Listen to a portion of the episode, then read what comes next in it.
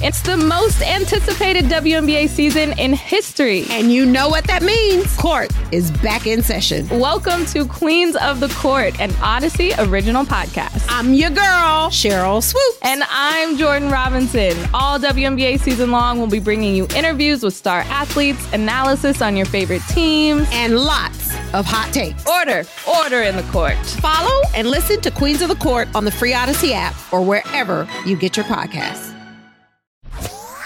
We've got our take cannons loaded and ready. Ready. Absolutely dominant on deep routes. Absolutely dominant on short the routes. Boys are back, baby. Excellent separation against man coverage. This is Reception Perception, the show. Yo, what's cracking, everybody? James Koh, not Matt Harmon. We got Derrik Klassen in the building. You're listening to Reception Perception, the show. All right, so Matt's taking a little bit of time off here, and that's okay.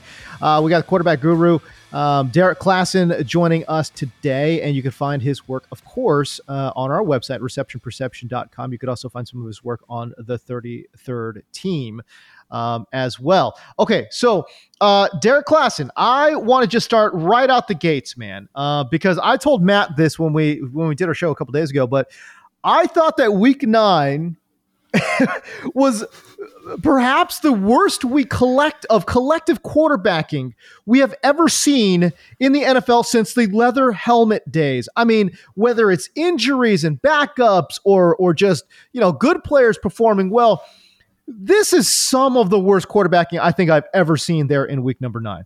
That's the thing is you got a little bit of, of, of everything. You got some of the the guys that we knew wouldn't play well, like Daniel Jones goes out with an ACL injury, so Tommy DeVito has to play again.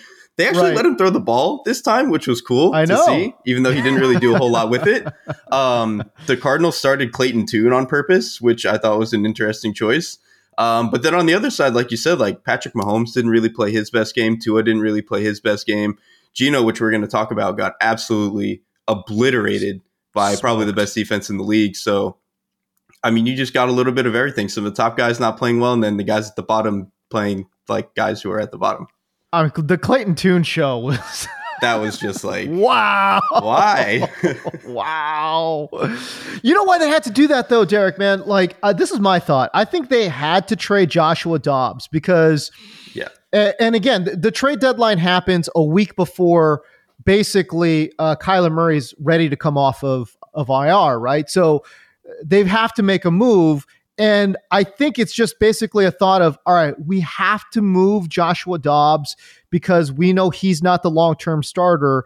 And the longer he's on this team, if Kyler comes out the gate and struggles, there's going to be a serious, you know, groundswell to get Joshua Dobbs into the starting lineup. You know, whether it's from the fans or whether it's from inside internally from the team, um, I just feel like because the how well Josh Dobbs had played, I, I feel like they were just trying to avoid, um, you know, potential drama down the road. You know what I'm saying? Yeah, I think that's a huge part of it. Like you don't, I mean, you paid Kyler Murray a, an obscene amount of money. You don't really want to upset him when he first comes back. And like, truth be told, he's right. probably not going to look his best in the first couple of games when he comes right. back. Because when you come back from a major injury, especially for a guy who relies on his athletic ability, it's probably going to be a little bit tough. I think the other thing too is like Josh Dobbs really served a purpose as a guy for who uh, this team we knew they weren't going to be good, but he was right. serviceable enough that it let you see what the whole thing was supposed to look like. Well, we're at the midway point and they're like one and seven. And so, and Kyler's coming back now. But if Kyler gets hurt again, what's the value of playing Dobbs at this point? Like, you're not going to save the season. The season's already done. Right. So at that point, screw it right. if Kyler gets hurt again. So there really was no, you know, like you said, there was no value in keeping Dobbs. So good, yeah, good on him for playing pretty, well. But yeah, yeah, yeah. I, I, thought it was actually a pretty forward-thinking move there from the uh, the Cardinals front office, which has uh, not been that great overall in general. Uh, but no, it, I thought it was a smart, savvy move actually for them to move on from Dobbs. Get what you can, get what you can uh, from Joshua Dobbs, who again I, I think he has been playing a, a lot better than folks anticipated. And by the way, this Clayton Tune show that we saw in Arizona, um, that's how bad everyone thought this team was going to be. And yes. by the way, that's how good Joshua Dobbs had been playing prior to week number nine because he was so good and, and I don't want to say so great or whatever it was, but he was serviceable to the point where and, and even serviceable, I think is not. I don't think that you know fully encapsulates how you know important he was to this team. He was covering a lot, a lot of roster deficiencies. You know, so um, man, I, I, just tip my cap to, to Joshua Dobbs. Obviously, got the big win with the Vikings as well. Uh, maybe we'll get to him a little later on in the show too. But um, you just charted Geno Smith. Okay, uh, took on who, in your estimation, you said best defense in the NFL. You're not going to get an argument from me. They're playing out of this, uh, out of out of their minds right now in the Baltimore Ravens. Uh, 47.9% adjusted accuracy. That's real bad. That is real bad, Derrik Klassen. It's not Can good. you talk about no, it is not good. Can you talk about uh, you know, Geno Smith there in week number nine? And then again, week number nine is one thing, but what about the entire season? Where are we at with Geno Smith? This was one of those games to me where it really just felt like this was the best defense in the league, hitting all the right buttons against an offense that is nice and a quarterback that is nice but they're like mm-hmm. two or three. Th- this defense is like two or three tiers above that. And when they're playing the way that they can play, I think um, these kind of games can just happen. I think when you obviously, you know, I wrote this. When you look at the numbers, they're bad. Like there's no positive spin. There's really no route he threw well. There's no area he threw well. He wasn't good under pressure. He wasn't good into tight windows. Like there, there's no positive way to spin it. But when you watch it, there really aren't that many plays that he didn't make that were there. You know what I mean? Like the, the yeah. Baltimore mm-hmm. Ravens defense was just playing completely out of their mind. I think some of the simulated pressures and creepers that Mike Macdonald was sending were were unbelievable. Like some of the slot pressures he had. They had one just outside the red zone where like they send an unblocked uh, slot pressure. Um, it gets perfectly gloved up, and then the guy who comes uh, ends up getting a hand on the ball. It's like what are you going to do when they're when they're just playing like that and, and hitting all the right buttons? Um, and then you know Geno was right. was under pressure for half of his throws um, in this game by my charting, which is just not you can't really play quarterback that way. Nah. So nah, to me, it was just one of those games where everything that could have gone wrong went wrong. And, the last thing I'll say on that point, the interception Geno Smith threw was a miscommunication between him and um, Tyler Lockett because you can see mm-hmm. before the snap, Geno is trying to make some sort of adjustment. He sees that the, the Ravens are in a too high shell. They're probably going to go play cover two, and they do. And Geno is trying to get a go route into that hole, into that cover mm, two okay. hole. He wants to throw the sideline shot. You can see Tyler Lockett before the snap. He's like looking over at Geno, yelling, like, yo, what was the call? Like, what's the change? What are we doing? Tyler Lockett takes an inside release on his vertical route, which ah. is a ah. no no if you're trying to throw this. And then he kind of just like stops running the route. And so, but Geno throws it anyway. He's like, screw it. This is all we had. I'm getting pressured. And so it ends up an interception because it's a miscommunication. So, like I said, everything that could have went wrong in this game, it, it, it went wrong. Yeah, the defensive front there for Baltimore, I think, has been playing really well. I've been really impressed actually with the back end of the defense because it's a unit that last year I thought was really lacking. Uh, and, and, all of a sudden, I think they've just become, uh, again, a, a, little bit of a shutdown. Uh, not a little bit, a, a, shutdown defense, really, from what we've seen uh, in the first half of the year. Uh, two things that stood out for me in this game uh, in regards to your charting nearly a third of of the throws that Geno had were both pressured and into tight windows. That's crazy, man. Like you again, we're talking about uh, how do you make these throws where not only are you under pressure, but you're then also throwing into tight windows, right? So it's one thing to see pressure right in your face, but you see a man streaking down the side or or maybe a, you know a tight end uh, on a seam route and he's wide open. Okay, that's one thing. But now he's trying to fit him into tight windows and he's under the gun. Man, that's um that that's a tough way to live. Yeah, it's and that's really again credit to this Ravens defense because a lot of times what you'll see, so the Ravens send a lot of these like five man pressures and they'll do it in a bunch of funky different ways. But you'll see this from other defenses too, like um, you know the Giants do this or or, or the Bucs kind of do. They live in this kind of philosophy the thing is there's usually a lot more air in the coverage when those defenses do that. Like you can find sure. the blind spots and like where the blitzers are coming from all that sort of stuff. That's just not true with the ravens. Like they glove everything up so well and they know exactly what routes you're trying to get into. They know how to manipulate um, some of your protection so like checkdowns don't get out. So when you're pressured you're like oh god the running back who might have got out isn't getting out. The tight end is like stuck in chip help all that sort of stuff. And you're still getting hit by a free rusher. So like again I, I think the ravens just did an unbelievable job. I mean, to get that, to get pressure and tight windows on more than a quarter of your your throws, like I mean, good luck, man. Who who who yeah. in the league is going to have a good day when when that's what no you're one. dealing with? Yeah, it's really tough. Um, uh, yeah, you mentioned too that uh, half his checkdowns were just outright defended. Uh, yeah. which is come on that's not supposed to happen. They're called checkdowns for a reason dude. Like these got to be open man. How are these how are the checkdowns being defended outright? That's half of them that's just anyways that's crazy. Um uh, listen I, I, wanted to talk get away from this game and just kind of take a look at from a uh, a, season long perspective because I think the general consensus is, and um, I think you're going to fight against this, but I think the general consensus is that Geno's really coming back down to earth in a very hard way. Last year, you charted this guy and um, was arguably the most accurate quarterback in the NFL. Right? He was his uh, 75% success rate versus man. That was number one in the league, and then his 75% success rate versus zone. That was top five. So you could make a real good argument that Geno was the most accurate quarterback in the league in 2022. Talk to me about where he is at in 2023. I mean, I think statistically, it's pretty hard to argue that he's not been worse, especially over the past few weeks. I mean, this Ravens game is really going to tank him. But even the week before against the Browns was was not that great. I think what I would yeah. say, and we actually saw also, this. Also, by the way, also also a tough defense with the Browns too. So yes. just you know, put a little context in there. Yeah, hundred percent, and that's um, and I think specifically, and we saw this at the end of last year, where the tackle play started to deteriorate a little bit, and you saw some, you know, Geno Smith kind of be a little bit more uneven, especially statistically. I think that's really been a problem this year. Like their offensive line has been bad. I think early parts in the season, you know, Charles Cross wasn't playing. Abe Lucas hasn't played for most of the season. They've been fumbling around at, at right guard a little bit. So like they've just had huge offensive line problems.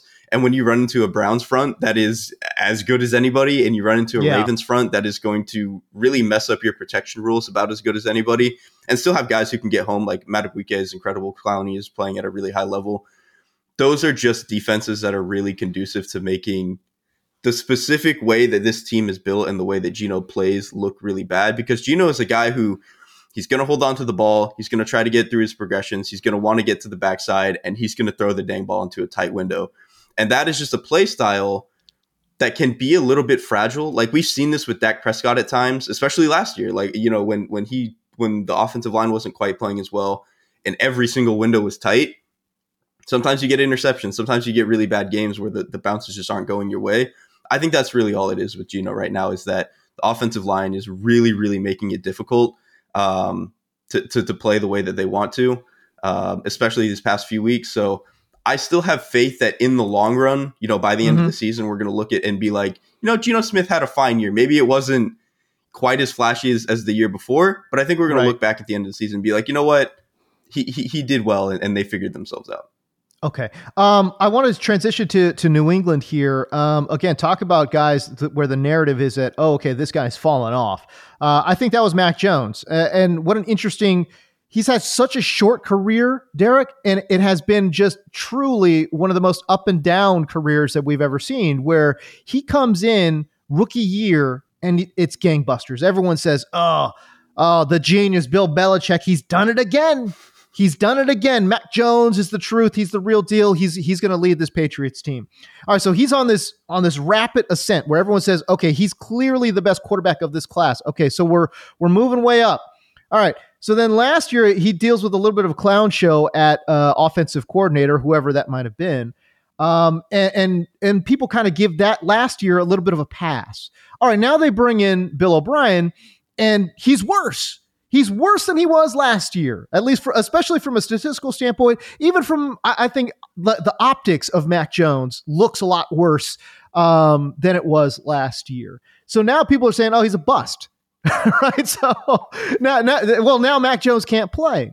Where is the truth uh, in this? You know, again, very wide ranging, you know, uh, career arc for for Mac Jones. I, I really think I'm a Mac Jones centrist because when he had that rookie season I didn't think it was as good as as people thought. Like I, I you know, Same. I thought he did really good pre snap. Like he he was getting the ball out, making a lot of good decisions. He was accurate, but just not a guy who created, not a guy who had a big arm, not a guy who was making a ton of wild throws. And you were like, this can be functional, but this is not going to be like a top eight, take me to the Super Bowl every year type of quarterback.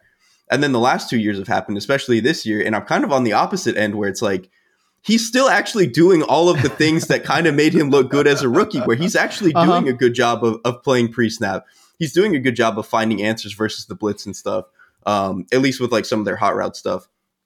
Um, he, he's playing with good timing. Like when he has time in the pocket, he generally makes good decisions. He's still a pretty accurate thrower. It's just that the offense is built in such a way that the margin for error is so so so so so small and he's just not a guy who has tools to fix that like he's not a guy who's going to go create his his pocket presence is not that good so he's not going to stand in and make super tough throws and he doesn't really have the arm to like make a throw work when it's not really there and so you just kind of see this offense that is constantly sputtering because it really all they have are like quick passes and him finding quick answers versus the blitz and some screens. But like they can't throw the ball over the intermediate area. They don't even run the ball and play action that well, and they can't throw down the field because nobody can separate. So it's like the the the, the offense is built in all of the ways that make Mac Jones look bad, but he's not actually this bad. It's weird though because I thought his rookie year they did a lot of they did a lot of things to help kind of accentuate some of his strengths, you know, um, and then they kind of got away from that. So I'm a little bit confused. All right, there, there's two things here, and I agree with your you know kind of centrist take here on Mac Jones. By the way, I kind of view him more as a a low end starter, you know, somebody that, you know, again, absolutely capable. Um, you know, if you surround him with talent, I think he can absolutely elevate. Um, I don't think he's going to elevate the play of his receivers, but I think if like what like what we're seeing in Miami, you know, that's the extreme yes. example of like you give a guy, you know, certain, you know, weapons and and and an offensive head coach or whatever it might be. I think he can operate the offense fine. Um, okay, now that being said, there was two plays in particular, right? So one, he just missed a wide open. I think it was. I want to say it was Juju Smith Schuster uh, for for a first down. Uh, but then he also threw an absolute dime down the field. Was it to Jalen Reagor, Derrik? That was two where it yes. just it where it was it, where it, it, an absolute just moonshot, beautiful deep ball hits the receiver in both hands, and the guy just drops it.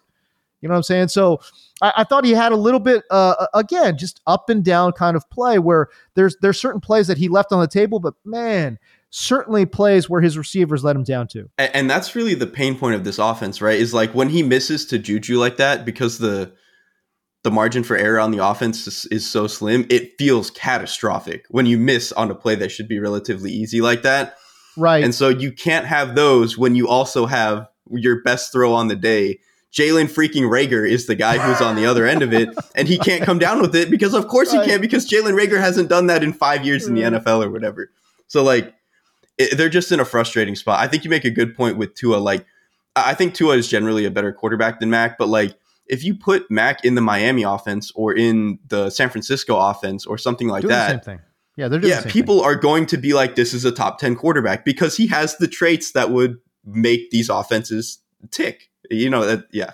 So New, England just doesn't have any of that, obviously. Um, yeah, it's it's an interesting spot here for Mac Jones because even last year, when again it was a little bit of a clown show um, at offensive coordinator, um, our guy Derrik Klassen charted him with the uh, tied with Geno Smith last year in terms of success rate versus man, and that was number one in the NFL, and he was also top ten versus zone coverage as well. Top ten is I, think top ten is is good. By the way, when you when you kind of take a when we start talking about some of these numbers here, I think top ten is good.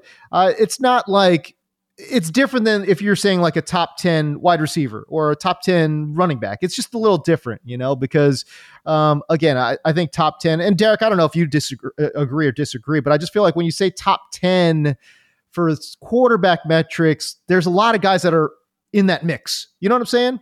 Like between 10 and 15 or 10 and 16. No, 100%. I mean, there's just fewer guys doing it. You know what I mean? That's the thing. When you mm-hmm. say a mm-hmm. top 10 yeah. receiver, it's like, well, every team is fielding three.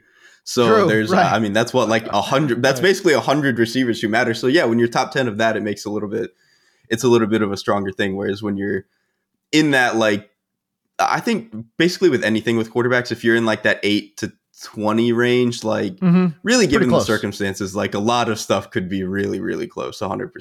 So good on okay, him for so, being in that range, but yeah, exactly. And so again, I in and this is I think that flies in the face of the narratives um, in regards to Mac Jones in 2022. Anyways, the fact that again tied with Geno Smith in terms of success rate versus man coverage and top 10 versus zone. That's that is extremely solid numbers, you know? So um, uh, again, like you said, good on him. Um, I I feel as if he has certainly taken a step back here um, in 2023. I can't wait for when those final numbers come out uh, from our guy Derrik Klassen here. All right, I want to talk about Green Bay a little bit. Um, Jordan Love is an interesting I don't know, a little bit of a conundrum for me, right? Because I see a lot of traits, Derek, where I'm like, you know what? I don't think this is a Jordan Love problem. I think this is um, a, a, problem with just the overall health of the offense. It's extremely young. The offensive line has been super banged up. And again, as you know, as everyone who listens to this podcast knows, I'm not the biggest LaFleur guy. I think the schematic, I think the offensive scheme is, is problematic. Uh, and it really and it takes a superhuman effort, I think, to be successful uh, in this LaFleur scheme. Okay, now that's just my take. All right, but where are we at with Jordan Love right now in Green Bay's offense? Hey everyone, this is Bret Boone. Would you know it? I've got a podcast going strong in our fourth year. Tune in as I sit down with my friends, some of the biggest names in sports, media, entertainment, for a lot of fun and in depth conversations. As you know, baseball's been my life. It's been in the family for a long time, but it's a lot more than that here. It's sort of like taking a ride in a golf cart around a beautiful track. Join me every week for multiple episodes on the Bret Boone Podcast, available on the Audacy app or wherever you get your podcasts. Hey, Rob Bradford here. I have set out on a mission with my good friends at FanDuel to prove what I have known for some time baseball isn't boring. Now I have a daily podcast to prove it with some of the most notable people in the baseball world screaming baseball isn't boring from the mountaintops or at least agreeing to come on our show. Players, managers, GMs, and yes, even the commissioner of baseball, Rob Manfred. It has been a constant wave of baseball's most powerful voices. So join the revolution. Subscribe and soak in Baseball Isn't Boring. Listen on your Audacy app or wherever you get your podcast. You'll be glad you did. I mean, I think conundrum is the perfect word because uh, the thing with Love is like I didn't even really like him all that much coming out of college. I thought I thought he was going to be a huge tear down build up project, and I think they did an okay job at fixing some of the things that he had problems with. But he's still an inconsistent and honestly not all that accurate passer.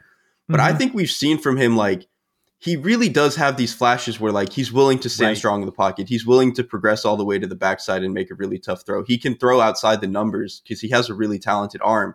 Yeah. Like you see how this should be good and you see moments of him kind of getting it. But to your point, like this is this is the youngest offense in the NFL and it's not even really close. Like they're they're fielding basically all of their skill players except for Aaron Jones basically are first and second year guys and a lot of them are like not even first round talents um, I don't mm-hmm. think any of them are actually. Like it's just a very young green offense. And then, like you said, at least last year when this was kind of true with the with the Packers offense, the offensive line was better, and they have Allen right. Lazard, who is not great but a veteran. Um, they just don't have any of that right now. Like the offensive line is just rotating every single guy out at tackle that they have on the roster. Um, they've been rotating out at guard. I know they did last game. They started playing yeah. Sean Rhyan, so like they just haven't found anything that works for them. And when you're a first year starter uh, unless you're one of those just unless you're a CJ Stroud where you're just like you got it and it's so obvious to everybody. When you're one of right. those guys that needs a little bit of time, a little bit of help, when you have the youngest offense in the NFL, like it's just it's hard, man. Like you can see them busting on plays like once a drive. It's it's bad. and so just it, for for different reasons, the margin of error is very slim like New England and it's just it's really frustrating to watch. I feel the things I like about Jordan Love, arm talent is clearly there. Um, he, he's certainly got the the tools in terms of arm talent, um, and I and I like his pocket presence too, man. Like he he knows exactly when to get out of there um, and pick up yards on the ground, which I think has been great. Um, but he doesn't. It's not like he relies on that. You know what I mean? He yeah. he's willing to stay in the pocket and and sling it when need be. Um, but again, when there's just nothing there, he'll also kind of sneak out the back door uh, and pick up yards where he can. So I, I, those are two things that I look at for a quarterback and say, all right, w- if we're starting from there, I think we can coach up the rest. Um, so I think he's got the requisite tools uh, to be a plus starter in this league. I just that's just not where Green Bay is at right now. Man, the CJ Stroud, by the way, the CJ Stroud comparison is so interesting too, because by the way, Houston's offense is really young too. That's an extremely young True. offense as well. And and uh, one advantage that Green Bay has over Houston is that they at least with Aaron Jones anyway should have a capable uh, running game. I mean, however you feel about you know um, Dameon Pierce and Devin Singletary, clearly they just aren't able to run the ball uh, very effectively at all, right? So CJ Stroud really is doing yeoman's work down there in Houston. He's I, cannot buy enough CJ Stroud stock, man. this guy is so stupid good. It's crazy right. to me. Right. Um, and you know, I, I, think I said on this show at a certain point that like even before this historical game he just had that like I, CJ Stroud is just it's so clear he's a guy. Um, I will say I, I do think I don't know how they're doing it. Like it, it feels a little bit of like the Miami Magic um, when they had a healthy offensive line, but like this offensive line is pass protecting a lot better than they seem like they should be, um, given okay. everybody outside of obviously the left tackle who is very very good. Um, and I do think that's helping Stroud a little bit, but like he's taking full advantage of it, man. Like he he's just standing in pockets really strong. His eyes are honestly, his eyes are probably the best I've ever seen from a rookie. Just mm. the, the, way that he knows where every defender on the field is and his timing of getting through stuff, it's just, it, it's unbelievable. And then his ball placement, like I even tweeted a clip today where Tank Dell is running like kind of a dig and they have a, a quarter safety driving with inside leverage. Okay, so he puts the ball low and on the back hip so that the safety can't drive and meet him at the ball. And it's just stuff like that every single play with this guy. Like he is just, eh, he's already a top 10 quarterback. I fully believe that. He is playing at an unbelievable level. And like you said, he doesn't have a run game. Like usually with a rookie, it's like, okay, we're gonna run game, we're gonna RPO, we're gonna play action, we're gonna game it up. Right. Nah, man, he is nope. playing big boy quarterback.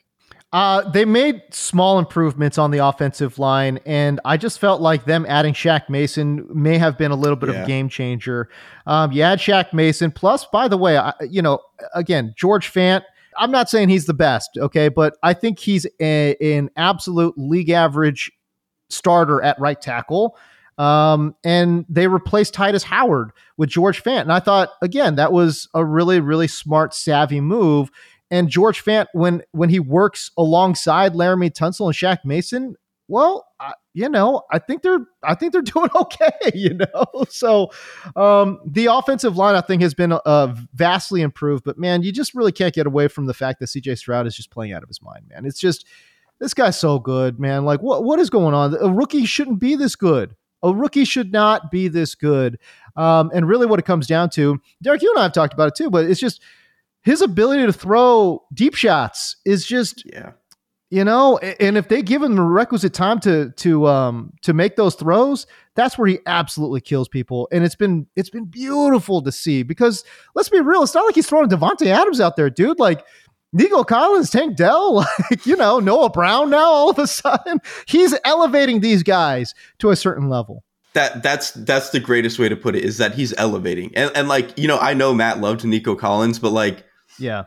The CJ Stroud coming in there is kind of why Nico Collins has been able to like kind of step up in a way. Correct. I I, I wasn't huge on Tank Dell, but I think you know CJ Stroud is really really making him work. Dalton Schultz has looked really really good. Um, and yeah. we saw Schultz kind of get elevated in Dallas with another really good quarterback. But the fact that CJ Stroud is doing it with him again is, I think, also really impressive.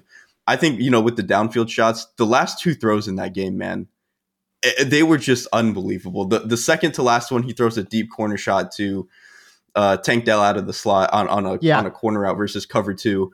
The right. arc the the touch right. he puts on that ball, I know. meeting him right before it hits the sideline is just like, oh, it's ridiculous. Kiss and then and then on the touchdown they run like a, a double post um, concept out of out of kind of like a tight trips alignment. As soon like even before Dell is really breaking on the post route, Stroud just rips it to him, tight coverage, puts it above his head, and it's just like, dude, you cannot play quarterback better than this. he, he's just out of his mind right now yeah, he was certainly in his bag, and it was a um, to be honest with you, it was, it was a surprising performance given that uh, I thought he struggled against Carolina the week before. So again, and that's the life of a rookie, you know, ups and downs. But man, the ops for this kid is just through the roof. Unbelievable stuff. Okay, so it's a good segue into buy or sell some hype here. Obviously, we're buying the hype for CJ Stroud. All right, are you buying or selling the hype for Will Levis there in Tennessee?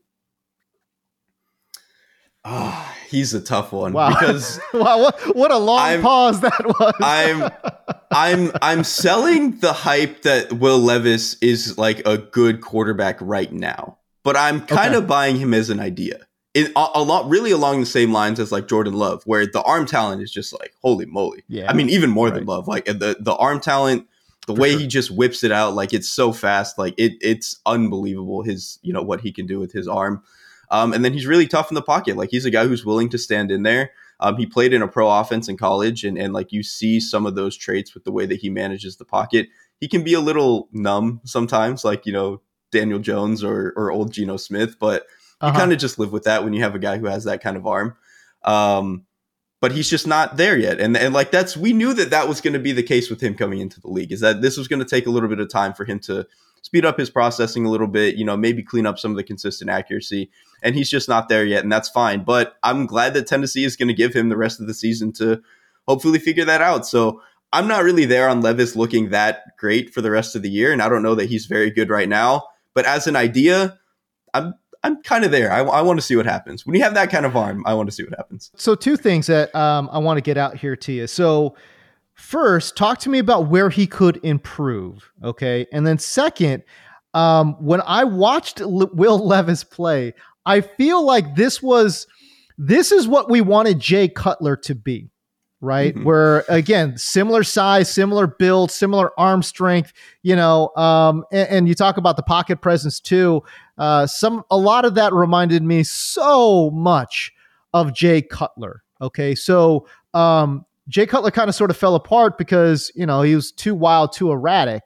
But again, talk to me about one, where can Will Levis improve? And two, am I out of bounds by making the comp between Will Levis and Jay Cutler? Yeah. So first of all, where he can improve, I think this is all stuff that was true in college. Where I think one, his footwork just just needs to get cleaned up. He can be a little bit.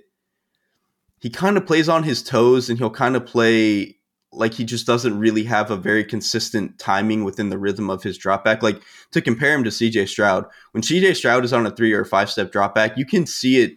Everything is sequenced so perfectly to time up with his route. And then when he hitches, it's on to the next route, all that sort of stuff. Will Levis doesn't really have that. His eyes and his feet are a little bit disconnected. And I think that's why you have some of the accuracy issues. And then I think the other thing with Will Levis is his internal clock is a little bit late. you know, he yeah, has. Yeah, this yeah, is why I compared right. him to Ryan Tannehill uh, coming out. Actually, like, he has the like Ryan Tannehill, hell or high water, man. He's going to sit in the pocket and, and wait for something to happen. Will Levis is going to sit there and wait for something to happen, and he'll make the throw if he gets hit. He doesn't care, yep. but it's also going to lead to a lot of sacks, and we saw that especially in the second half against um, the Steelers, where they were gloving things up a little bit better, and he just it, it didn't have an answer, and he was sitting there taking sacks. So. I think those are the two areas he's really got to figure it out. But I kind of like the Levis comp because he does have it. It's not the same I don't care vibe as Cutler, where like Cutler was like I don't care in the sense of like, dude, I could literally go home and drink a couple of beers after this and I'll never think about it. Will Levis was more like, right. oh, I threw a pick, okay. I'll go throw a touchdown on the next drive. I don't care, like I'll figure it out. It's more of like an arrogance, like confidence type thing, and I kind of like that for, from a quarterback. Again, that's going to lead to some bad plays, but you hope that once he gets enough reps, that it'll figure itself out. Well, you know, the other thing about it now, just talking about Levis too, it's like, you know, I feel like he's got kind of lazy feet like Cutler did too. You know, like mm. Cutler just relied on his arms so much. And at times you're like, oh my God, this guy's got the best arm in the NFL. And other times you're like, bro, can you just please just step into a throw? You know, like, please. Like it, it, it, it it's free to use your feet. Okay, just step into a throw every now and again. I'm not saying Will Levis, I don't think is quite as lazy with his feet, but certainly there are times when you're like, okay, his his you know his base is opened up to the point where you're like, where are you even pointing? Where where are we even aiming this ball? You know, and he just just uses just supreme arm talent to get it there. No, a hundred percent. I mean, you see that sometimes with these guys who have rocket arms because when they're playing in high school and even early on in college, I mean, who cares about being on time and being perfect? I could just yeah. rocket it in there. I mean, we saw this with Josh Allen, and then he grew up and True. fixed it. Um, and so, you know, we'll see if Levis can take uh, take some of the same steps. All right, so there you go. Um, all right, buy or sell the hype on the aforementioned Joshua Dobbs. I mean, I think for the way that people are talking about him, which is a guy who can be like a really strong spot starter and maybe like a low end starter, I mean, I'm buying it. Like, I think he's a guy who I think when you have these guys who don't have exceptional physical tools, like I mean, he's a good athlete and he can run a little bit and he has an NFL yeah. arm, but he's not like A tier in either of those really. Um, and he was a guy who we knew was going to be a little inconsistent when he came out of college, like seven years ago or whatever.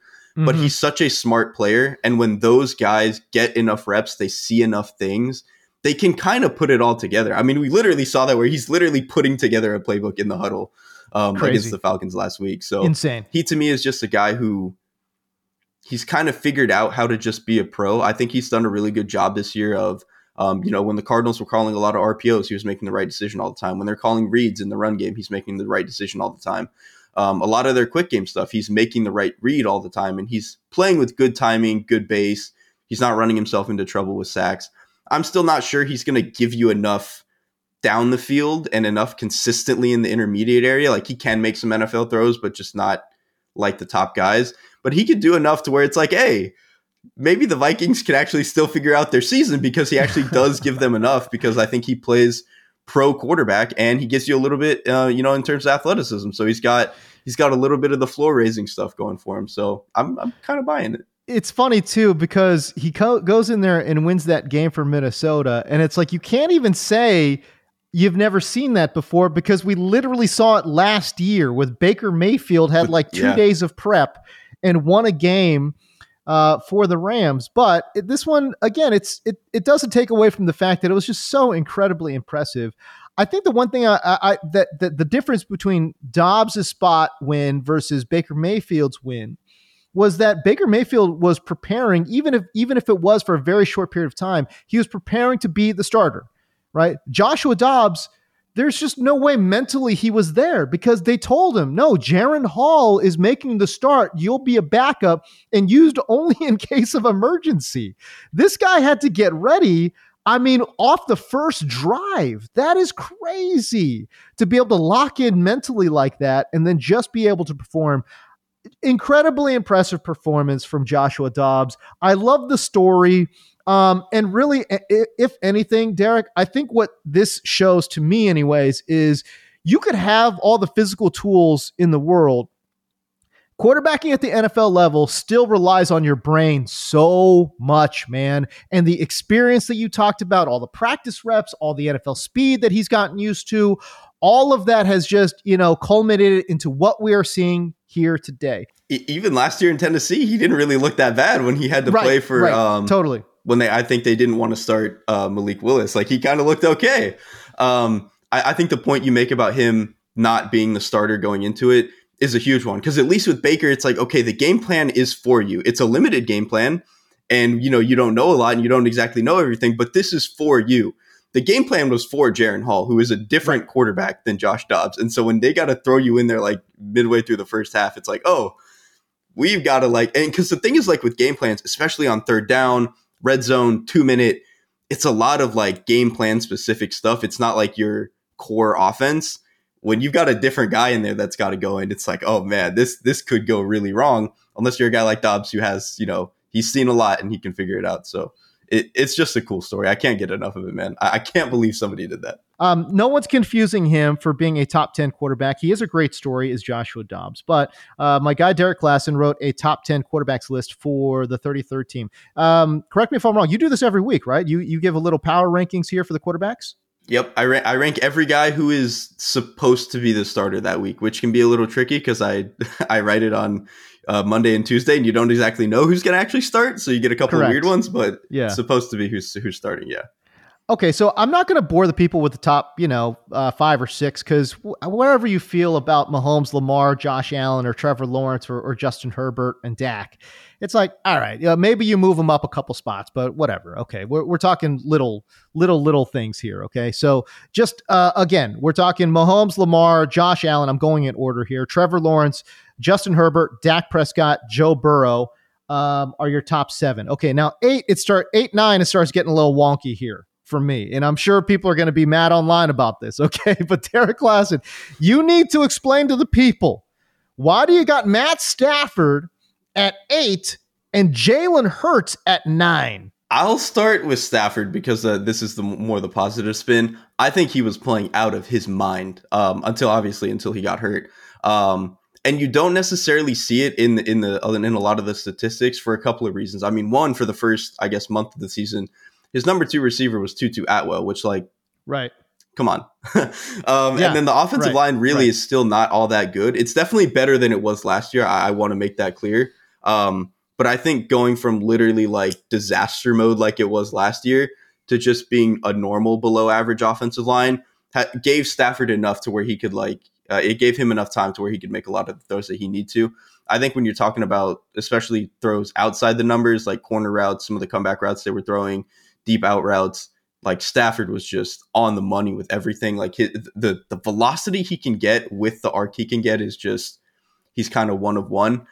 Um, I just think the biggest problem was games would kind of slip away from them, and it's really not all his fault. I think just when you're working with an offense that has such a slim margin of error, because they don't have a run game, they have a lot of young guys, especially when Cooper Kupp wasn't playing. Um, right. Add that on top of like he can be a little bit volatile, he can be a little bit too aggressive. It just sometimes like that team just runs out of juice, especially with the defense also not being very good. They're just a team who kind of runs out of juice. But I think when you watch him individually, it's like if you put him on a good team, he'd be just lighting it up right now.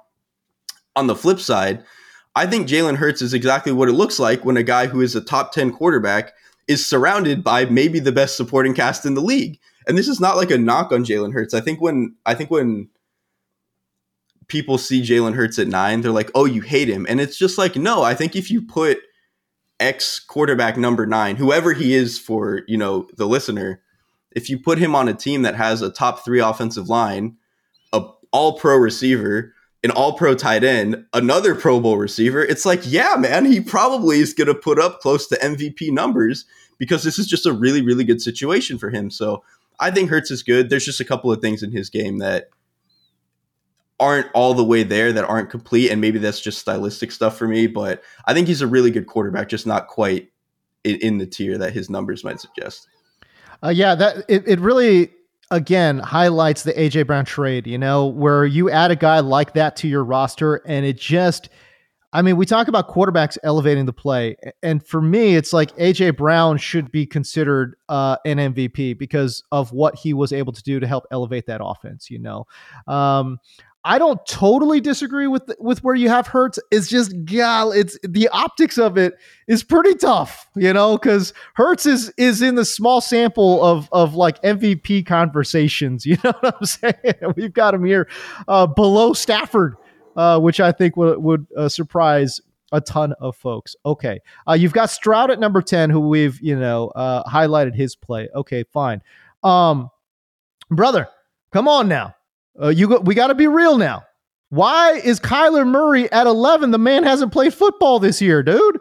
I mean, I'm just basing this off of like what I thought Kyler was before, um, which mm-hmm. probably is like I I should have not maybe done that because like with Joe Burrow this year, I was knocking him down because he wasn't playing at the level that we knew he he couldn't play at. So maybe I should have done that a little bit with Kyler Murray and put him 16, 17, something like that. But yeah, I just think with Kyler, we've seen him play at an MVP level, like it, it, in the like Hurts tier, where he's not actually like a top five quarterback, but with some of the right circumstances, he can play at that level. And I think we've seen that from Kyler.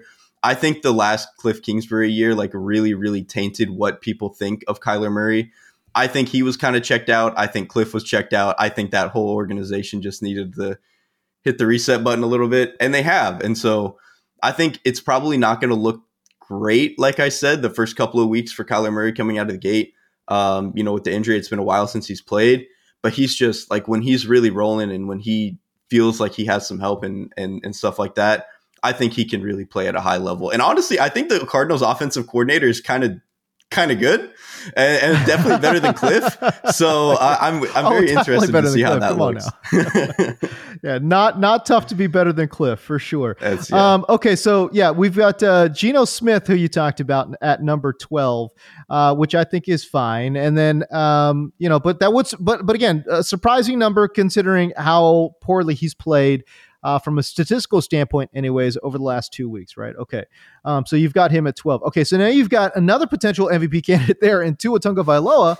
Uh, they're at 13, which I think, again, w- would get a lot of folks mad.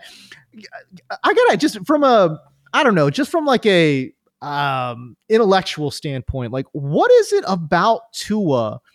where people just put on their capes and just go to war for this guy. Like, I, I, that's where I'm a little bit confused. You know, like why can we not have a normal conversation about Tua Tagovailoa where we just say, "Hey, man, this guy does some things pretty good, but he doesn't show any exceptional traits anywhere."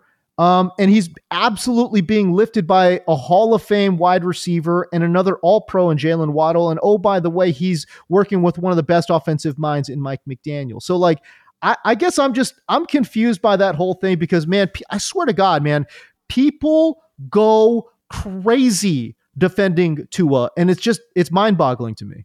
I, I think it's a combination of two things. I think the first thing is that for I don't know exactly when this turn happened, and maybe it's always been this way, and I'm just too young to know it. But like, it feels like all of of football fandom and like everyone's ego about their team is boiled down exclusively to the quarterback. Like you you have mm. to say you can't it's it, it doesn't matter if you say the team is good if you don't say the quarterback is as good as the team. You know what I mean? Like everything yeah, yeah, comes down to the quarterback, which is which makes for really frustrating conversation you add that on top of I think Miami fans are just uh, they're just insane. Like they're just some of the most they've kind of been a sleeper cell. Like we know Philly fans are crazy, right?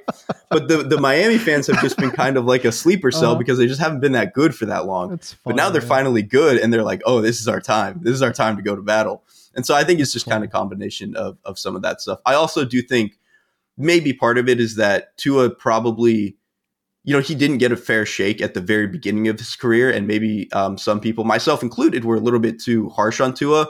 And so I think this is like a little bit of like a the the reversal of that, where like they're a little bit too like willing to defend him um, because of you know maybe what happened early in his career. And obviously he's improved, and I think you know the all Definitely. the the conversations about you know Tua's confidence, I think was very important, you know? And I think way too often we look at these guys like video game sprites, right? Where it's like, oh, their abilities are their abilities. And it's like, no, that's 100% not the case, you know? Confidence goes so far um, in athletics. And I think certainly, I think Tua um, is a big example of that, right? Okay, so you've got him there. Um, I, the one thing where I'm just like, I don't know, man. Like, are we not giving enough credit to Jared Goff? Because my guy Jared Goff, bro, at 14, dude, he's been playing good football. He he is. He's been playing good football, but like he's done this before. like that's kind of, that's basically my take. Is like he's done this before. I will say I actually think okay. he's a better quarterback now than he was. Um, oh, totally with the with the Rams. Like uh, like yes. with the Rams, it was so clear. Like he was kind of playing with um with like bowling uh the the bowling tracks like where they where they put him up yeah, on the yeah, side yeah. where he's uh a bumper yeah, bumpers he was kind of playing quarterbacks with he was kind of playing quarterbacks with bumper lanes um and he just had a talented enough arm that it worked I think now we actually see that Goff is a more complete quarterback I think he's been a little bit he's he's grown as a pocket manager, I think, which has been a huge thing, and he's grown in his under his understanding and his ability to get to checkdowns. My problem is just that he's still very much a guy who relies on a very specific set of throws. Like he's a guy mm-hmm. who you got to throw over the middle, you got to throw intermediate. He can kind of throw deep sometimes off of play action, but he's not a guy who's going to throw like late in the down down the field, which I think is right. what separates a lot of the best quarterbacks. Um, so he doesn't really give you that. And then I think his touch outside the numbers is really not all the way there. And I think we've seen that pop up in certain um, certain games and certain scenarios. So I think he's another guy who is a good quarterback and does a lot of good things. And when you mm-hmm. build the offense a certain way and you give him the right tools, it can look fantastic. And I think the Lions have done an unbelievable job of that.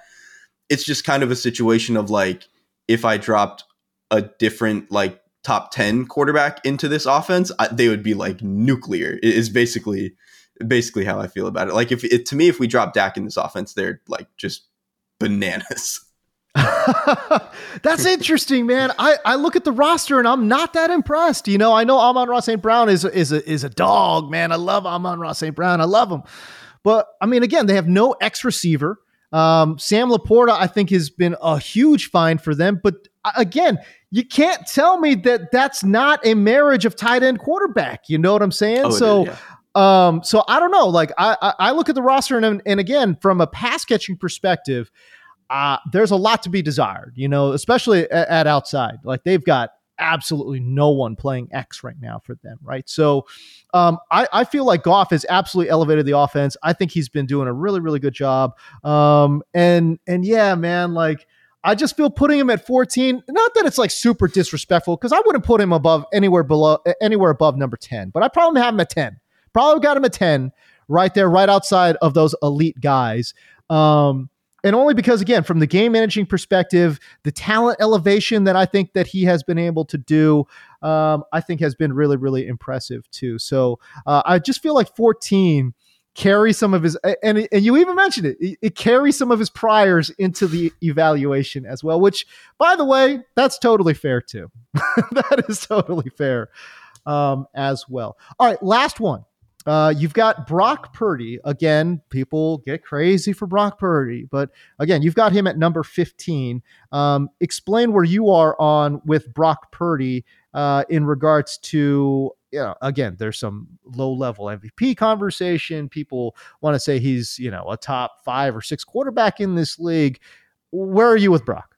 I mean, Brock is another guy where it's it's a lot of like the Jared Goff type thing, where it's like he does certain things really, really well. I think he plays within the offense pretty well.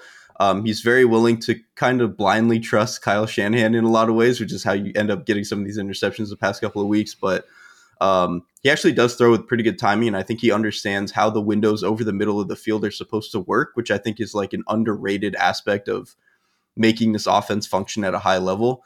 And then, right. honestly, with Purdy, it this feels really weird to say. Over the first month or so of the season, I actually wasn't like unchanged in my opinion of Brock Purdy. I kind of thought it was okay. just like, yeah, this is like a okay quarterback who's just playing with four all pros and they're Kyle Shanahan's doing his thing, yada yada yada. The right. past couple of weeks, even with the interceptions, he's actually made some of his most impressive throws and I think had some of his most impressive moments outside of the pocket, which to me, that's where it's like, okay, he actually is elevating where, oh, he can throw a seam right now, he can throw a deep post now. Okay, like that's really cool. That's gonna elevate the offense down the line. And then I think especially the last week he played, some of the plays he made outside the pocket were like, oh, I knew you could do this a little bit, but this is even more than I thought you had in your bag. So he's a weird case where I think he is getting a little bit better, but this still to me is like the offense runs itself to a degree. And so it's really, really hard for me to separate the quarterback from from the other like I said, four All Pros and probably the best play caller in the league. uh, yeah, pretty good stuff. And by the way, um, it, it, should be mentioned too that um, you know Trent Williams gets hurt there for San Francisco, right. and oh, oh, all of a sudden Brock Purdy's struggling a little bit here because he's more under pressure, and yeah, he's throwing some more picks.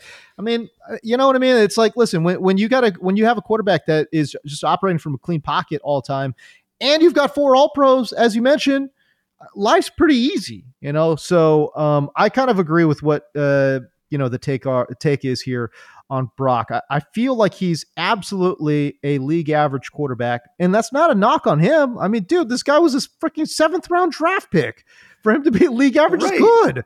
Th- that's the thing. If if you removed him from this like MVP thing that everyone is having about him, if you just flatly said we drafted a guy with the last pick and he's a league average quarterback. If you told any fan base that, they'd be like, wow, this is amazing. We Great found pick. gold. Great yeah. Pick. But like because of this specific situation, because it's the Niners, because we've done this thing with Jimmy, it feels like such an explosive hot button thing to say. Jimmy Garoppolo too, by the way. You're like, golly, man, he was so bad. Um, and I can't believe that he was so bad on this particular team. Like that's what's crazy.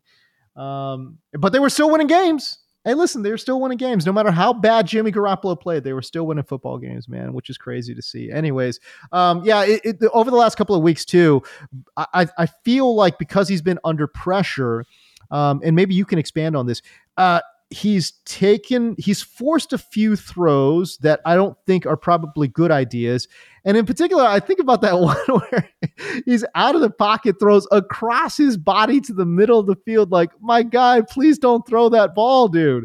Um, I mean, it gets caught and that's fine, but I mean, like, golly, that can't be a great decision. And and by the way, it harkens back to a lot of the plays that I think we saw um, at Iowa State when we're talking about Brock Purdy, where he didn't have all these all pros and he was trying to create outside of the, the, the structure and he was trying to do too much and got into trouble a lot when he was at Iowa State. A hundred percent. I mean, I think especially over the past couple weeks, really without Trent Williams, there's been a little bit more of like, ah, I'm gonna go do something. Like he has the I think I'm Josh Allen disease that Kenny Pickett has, and it's like, eh, you're not Josh Allen, so like maybe let's chill out yeah. a little bit. Even though it does work out enough. Um, I think the other thing too is like, and part of my hesitation with with like lifting Purdy into the top 10 or whatever was Purdy has kind of always been hyper aggressive and willing to like really push the ball into tight windows. Even last year, my like passes defended rate for him was pretty high. Um, in the one game I charted for him this season, it was really high. It's just like he wasn't getting picked off. Like he was like immune for whatever reason. it was like the opposite okay. of Dak Prescott last year, where like he just was unbelievably unlucky every time that there was a contested pass. Purdy was like the opposite, where he was just like in God mode, where just nothing he could do uh, was wrong. The last couple weeks, I've just think we've seen like they're getting caught now. Like the interceptions are just getting caught, which which is going to happen. So that's actually why I'm not really worried that much about like the oh, Brock Purdy is kind of spiraling now. It's like, eh, he's kind of always done this now. It's just hurting him a little bit. But by the time the end of the season rolls around, they'll probably be fine. Yeah. Um, interesting stuff there. Certainly with the rankings, you could find the entire uh, list of rankings over at the 33rd team. Um, and of course, if you want to get some more of his deep dive quarterback stuff, obviously go to the website receptionperception.com. All right, man, that's the show. Derrik, we appreciate your time, man.